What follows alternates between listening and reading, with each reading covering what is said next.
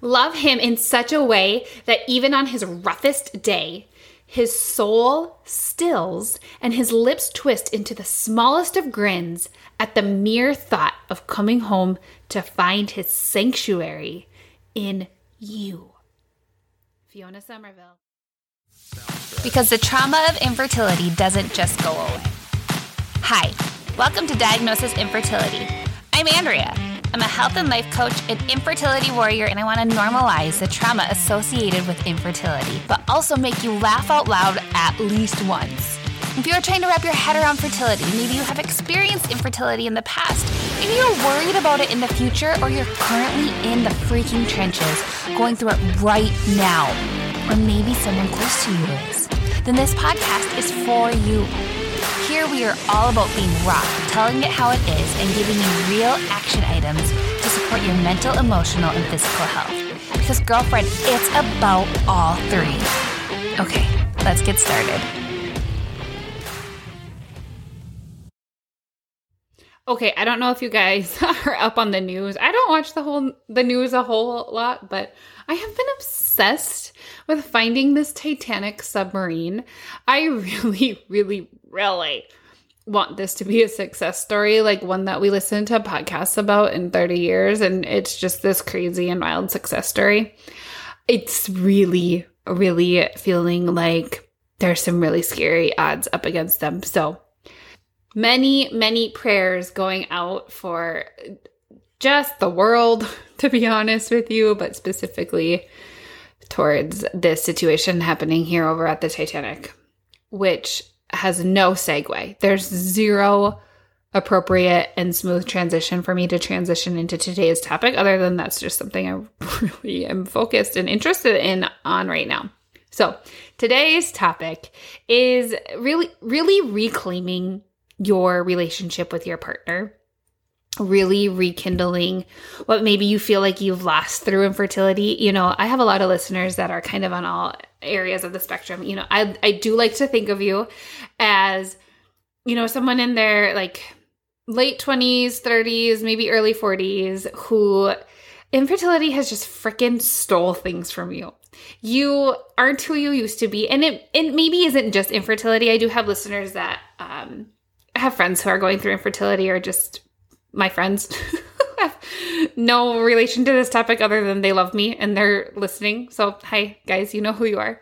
But I like to think of you guys, you know, driving down the highway, listening to uh, the podcast while you're cleaning, whatever it is you're doing, and really vibing with what I have to say because it's not just for someone who's experiencing infertility. I, though, am talking about what I've experienced because of infertility and how infertility has impacted me. So, I want to talk about relationships. I want to talk about the relationship with your spouse, your partner, your husband, your your baby making human, what whatever you call them. I I just know for me and I know for a lot of the clients that I serve, this is a big thing that comes up that you guys feel less connected or that something's going on where you guys are okay but things could be better. And we do a lot of coaching around date night or how to spend more time to be connected with the individual you live with, the person who you said yes to for the rest of your life. Like when you said yes, some of you knew just because of medical diagnoses, but when you said yes the, to the rest of your life, you didn't think that you're going to have to work so hard for something that you should be able to do supernaturally. It should be free. It should be super fun to make a baby. And the reality is is that for a lot of us, for one in 4 of us, it is not. It is not that easy. It's really painful. It's really stressful. It's really violating to your privacy. And when you feel violated and stressed as an individual going through infertility, it's it's bound to have a huge impact on your relationships. So if you're feeling like you're pulling away from each other, that's totally normal. Know that you're that doesn't necessarily mean you're gonna get a divorce. That's my mom. Hang on. Hey, I hope you're enjoying the show. I wanted to pop on here and tell you of the new referral bonus that I am doing for you. So, if you are referring somebody you know and love to coaching with me and they sign up, you will get a $75 cash bonus delivered right to your Venmo inbox or a free session of coaching with me, regardless if you're a client or not. We can dig into some pretty cool stuff in one full session. Okay, back to you that doesn't necessarily mean that you're going to get a divorce. I used to think that the second things were bad or the second we fought or if things got a little bit rough that it was just super scary to me that oh my gosh, what if this like what what's going to happen to us? Like this is not okay. We have to be 100% perfect all the time. And the answer is you don't. that's not fun and that's not life. And I just want you to know that if you feel like you're being pulled away from each other because of infertility or another trauma, you're not alone. It's you have to work. You have to work to reclaim your partner and you have to work to reclaim your spouse. And here's some things that Mark and I have done that I I absolutely love and I think have been super helpful. And it honestly, when I talk to other people about their relationships, uh, a lot of times I smile because I'm like, you know what? I get a little bit after him on some things, and he gets a little bit after me with some things too. And we don't always see eye to eye on things. And one of us is more hot headed than the other. I'm not going to name who because it's both of us actually at different times. But what happens is is that I know that because we have all these other things in place that I, I know we're going to be fine and I know we're connected and we have an understanding and it's just something that we worked really really hard on when we were going through the thick of infertility and something we've worked really hard on now since I've started the podcast about sitting down together and talking with each other. So, if you're feeling like you really want to reclaim your partner, here are three things that I would recommend doing. So the first one is is it's so simple, but it's not. I know it was like loaded, but really the first one is look them in the eyes. Connect with them. See them.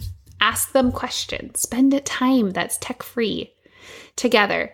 I've noticed that there are days when, you know, we're hustling bustling with the kids or this or that's going on or stressed about this. And then it's been like an hour since I've been home and I finally look my husband in the eyes and I'm like, oh my gosh, that was way too long from the time that I last looked you in the eyes. So look your partner in the eyes.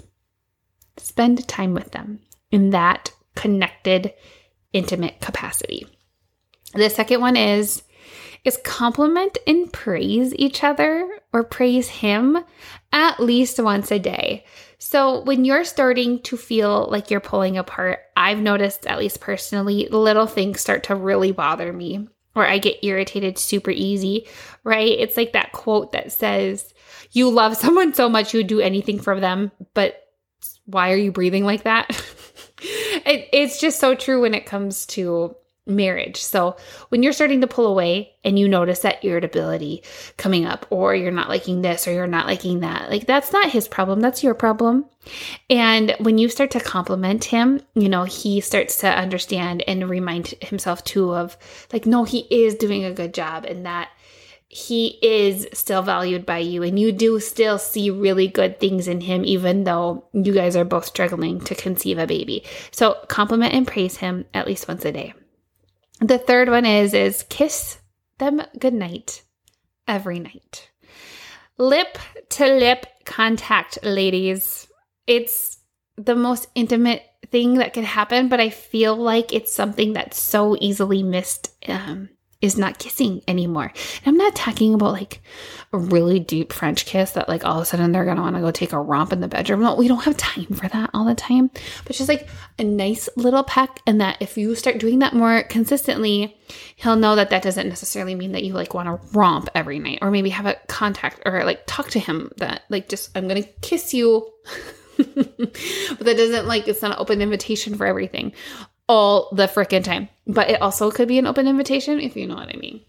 Okay, that's those three things. Do those three things and see if that helps you reclaim your partner because I know that's definitely helped Mark and I.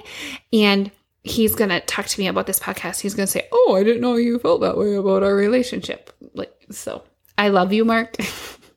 but yes, you can't deny there have been times during infertility that um, the connectedness really we really struggled with because I personally was so obsessed with getting pregnant that I kind of forgot about my life and about other people's lives. Thank you for listening in today. I hope it inspired you or maybe you awkwardly snorted out loud. Either way, totally cool. Now listen. Those of us who really need to hear something like today's episode might need a gentle nudge to tune in. Please, if you know anyone that would benefit from today's episode, please text it to her right now. And remember, you are not a mess. You are brave for trying. Can't wait to talk soon.